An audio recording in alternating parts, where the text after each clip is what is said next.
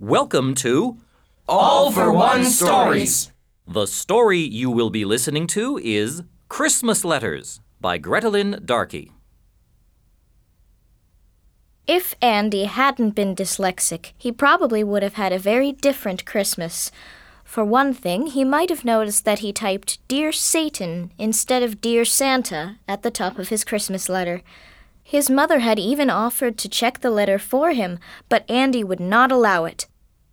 He was convinced that if he told anyone what he wanted for Christmas, he would never get it. So when Andy solemnly fed the letter to the kitchen fire, his mother had told him that the chimney was Santa's mailbox. He had no idea that the chimney rejected the address, but the fire eagerly gobbled the letter down. That's why Andy was so surprised when three weeks before Christmas a small, charcoaly creature appeared in his bedroom. Hello, Andy.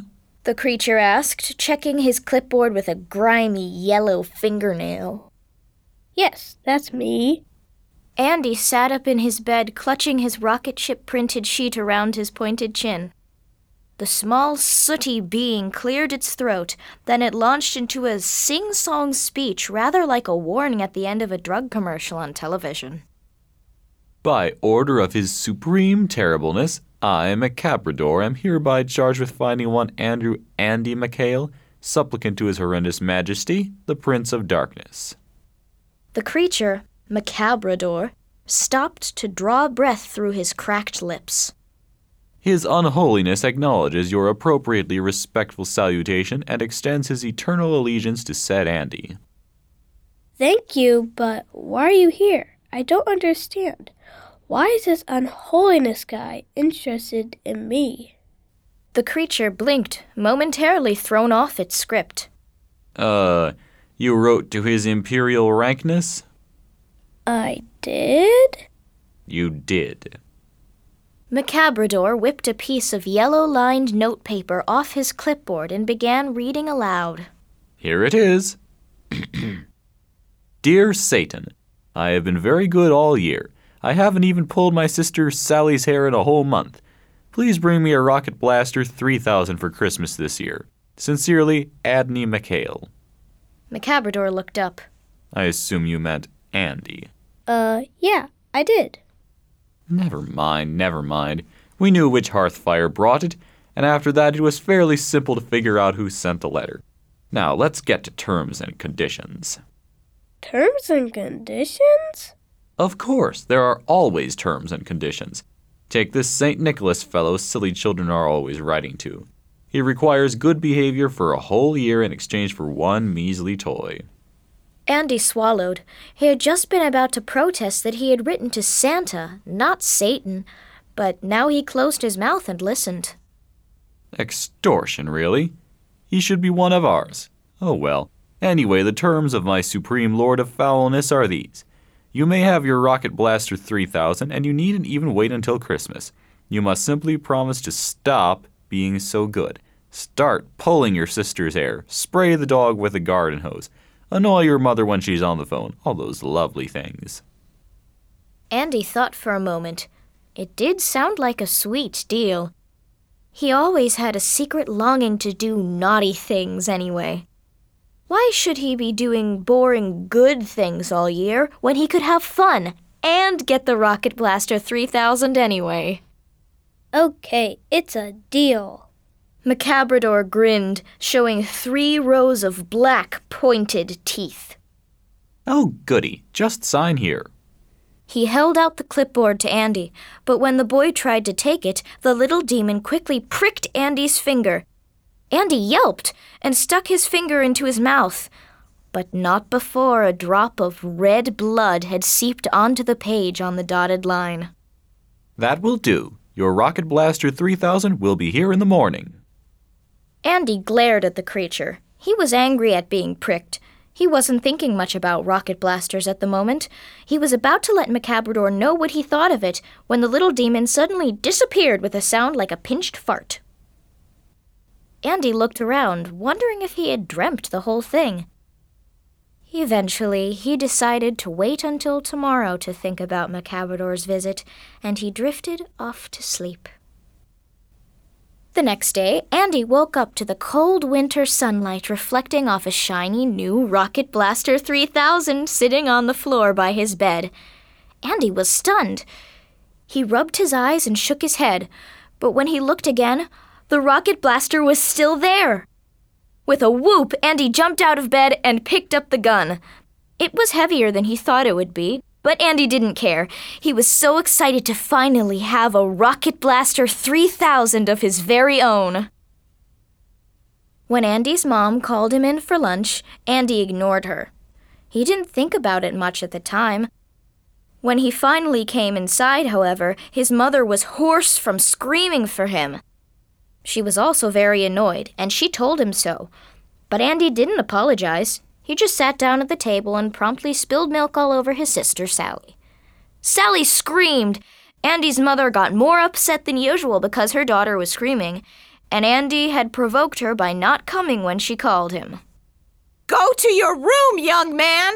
His mother croaked at him, wiping milk off Sally's sopping lap. Andy made a face and stomped up the stairs. Later, though, Andy felt bad about making his mother scream, so he took out some construction paper and magic markers and started to make her an I'm sorry card. He was halfway through drawing himself with a bunch of flowers when he noticed he had drawn a rather sarcastic expression on his cartoon face. Andy was amazed. He wasn't that good of an artist. He didn't think he even knew how to draw sarcasm. Still, there it was, a sneering leer, instead of the penitent smile he'd been trying to draw. The flowers looked wrong, too. They were rather droopy, even withered. Andy put his head to one side and bit his tongue. No matter how he looked at it, the card was all wrong. With an angry snort, Andy crumpled up the paper and started again. The second card was even worse, however. This time, the flowers somehow came out looking like his Rocket Blaster 3000, and he was aiming it right at the drawing of his mom. Andy cleared his desk with a sweep of his arm and ran downstairs and outside. In the backyard, Sally was playing a clapping game with her friend Kate. Andy pushed past them, knocking Sally to the ground. Andy looked back, shocked. He had sometimes teased Sally and pulled her hair a bit, but he had never knocked her down. He rushed to his treehouse, climbing the rope ladder as quickly as he could. There, on the platform that he had helped his father build, sat Andy's Rocket Blaster 3000, just where he left it when he came in for lunch. He stared at it for a long time. Something was wrong. He was different, and it all started when he had agreed to take that Rocket Blaster 3000. There was only one thing to do.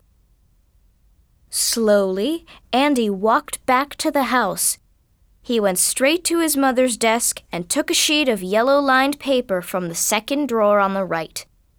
Then he sat down and began to write. This time he did let his mother check the address before he fed it to the chimney. Santa Claus was very busy that December.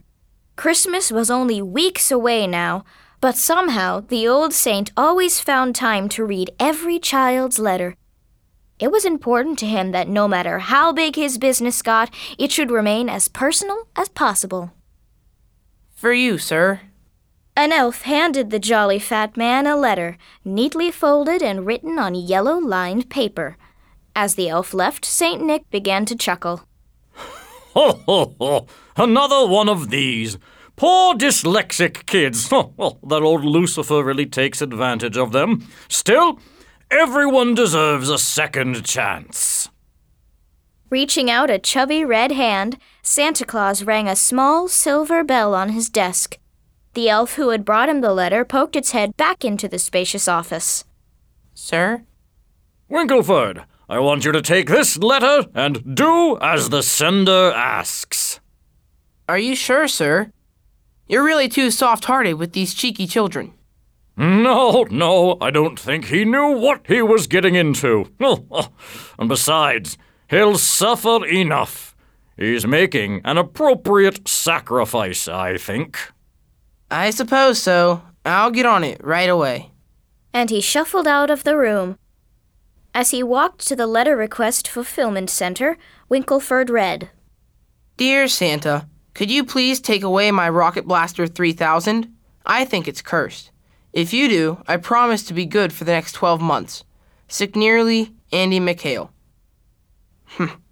I guess he meant sincerely. Shaking his head and muttering to himself, the elf went to carry out Santa's order.